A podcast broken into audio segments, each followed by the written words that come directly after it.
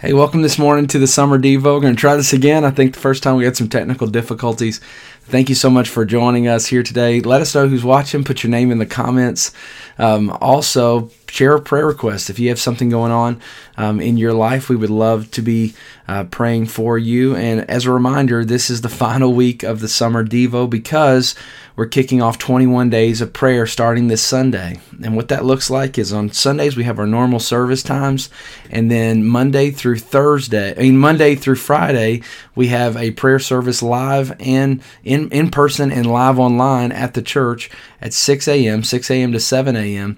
And then on Saturdays we have a special prayer service in person and live online from 9 a.m. to 10 a.m and uh, there's a special uh, prayer experience just for your kids as well on those Saturday mornings, and um, it's going to be an amazing time. So we're excited about that. Well, uh, today I want to kind of continue in the same vein as I did yesterday about forgiveness, but instead of talking about forgiving others, I want to focus on this, and I've titled this message, Help, I Can't Forgive Myself.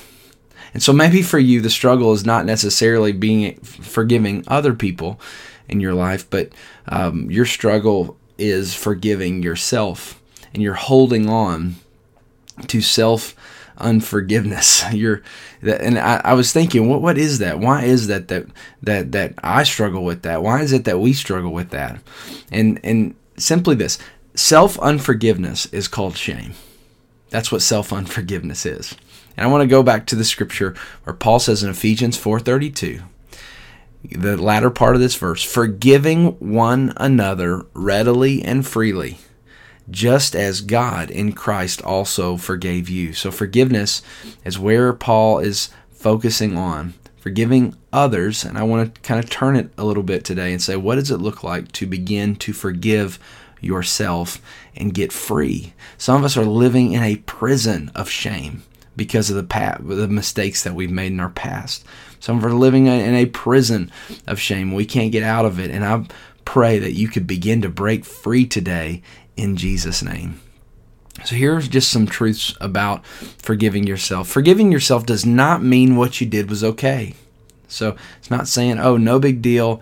You know, how, the people I hurt, the way I, you know, the way I lived, no big deal. And that's not what forgiving yourself is. Forgiving yourself does not take make the consequences go away. So it's not just a magic, um, no big, no big deal. If you forgive yourself, it's as if nothing ever happened in your life, and and you're not going to deal with any of the consequences. But forgiving yourself means that you receive what was paid for by Jesus instead of trying to pay for your own debt by living in toxic shame. See, I have good news today, and it's that Jesus paid the debt for the penalty for every wrong decision you or I will ever make. He paid for it on the cross. He he paid the debt of sin. But when we live in shame, we try to pay for again what Jesus has already paid for. It would be as if someone, uh, it'd be as if someone paid for your meal. You know, you know the the waiter walks up to your table and you know instead of giving you a bill, you're saying, "Hey, where's my bill?" And they say, "Hey, that family over there already paid for it." And and you say, "Oh no, I'm not going to let them pay for it." But but sir, it's already been paid for. Oh, I want to pay for it again, and I want to pay for it again. And that's what that's what shame does. We you hear a message like this, "Oh, Jesus has forgiven you." And you think, "Oh, what Jesus did is not enough. I need to pay for it again." And it and it keeps us in a toxic prison of shame. Here's some truths about shame. Shame is the intensely painful feeling that you are unworthy of love and belonging. It's it's the feeling that you don't belong. You are not loved. What you've done, you should be so ashamed of yourself. That's where shame keeps us in a prison. Shame depends on you buying into the lie that you are alone and unworthy of love. And this is how Satan lies to us when we've made mistakes. See, he lures us into temptation, and then after we give in to the temptation, he pours shame on us and keeps us in a prison. And we feel that we're we, we're alone and we're not worthy of love. I just want to stop here and say to someone who you know this message is for you today. I want to say to you, you are worthy of love. And regardless of your mistakes, your mistakes do not define your identity. Your God defines your identity, and you are who God says you are. You're not your worst mistake. You're not your worst moment. You're not that snapshot that Satan keeps bringing up in your life. You are who Jesus Christ says you are. And He went to the cross not just for other people, He went to the cross for you. He went to the cross because you were worthy he, uh, of love, and he gave God gave His only Son so that you could have hope and you could have life. And you're not alone, and you're not unworthy of love. The devil wants to use your shame to drive you away from God. That's what's happening. But God wants to use your guilt to draw you to His grace. You see, guilt is that feeling of, I made a mistake. Shame is the feeling, I am a mistake. Two completely different things. See, guilt or conviction, if I could say it that way, comes from God. And it says, I want to change. I made a mistake. Shame comes from Satan and says, You can't change. You're a mistake. God doesn't love you. But here's what here's what the scripture says. Romans chapter 8 verse 1. Somebody needs to receive this this morning. There is now no condemnation for those who are in Christ Jesus. None. No condemnation, regardless of your past, regardless of your mistakes. If you're in Christ, Satan has no power to cause you to live in shame unless you believe his lie.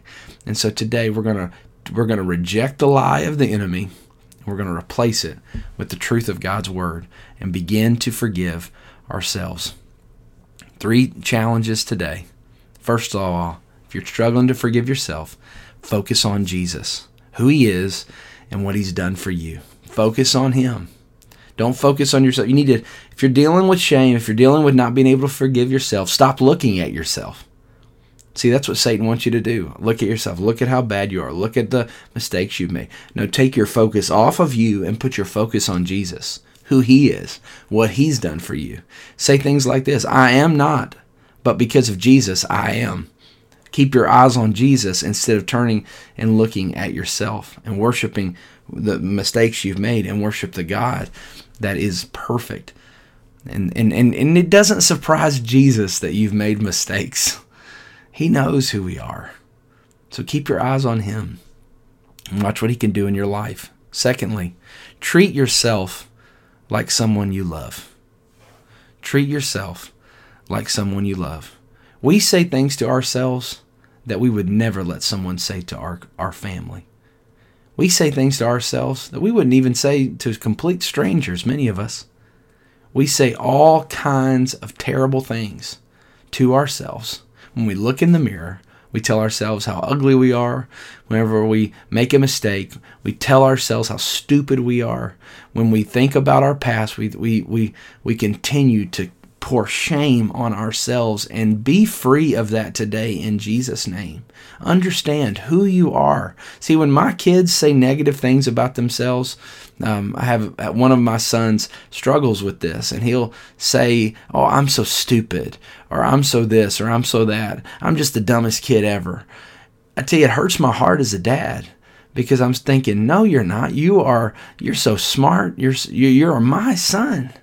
And and you're actually hurting my heart whenever you're talking bad about yourself. Can I just say this? When you focus on all the negative parts of you and you speak shame over your life and all their mistakes and you say you're ugly, you're not just hurting yourself, you're hurting the heart of your Father that made you and loves you, and you are just the way you are because of His grace in your life. So treat yourself like someone you love.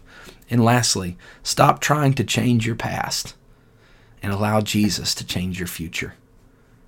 The truth is, you can't change the past. You can't change it. It's done. You can't. You, you, you can't go back and change it. But here's what you can do you can let God change you from the inside out today. So instead of spending your energy on focusing on the past, why don't you say, God, would you do something new in my life today? And that's what Isaiah 43:19 says. It says, "See, I am doing a new thing. Now it springs up. Do you per- not perceive it?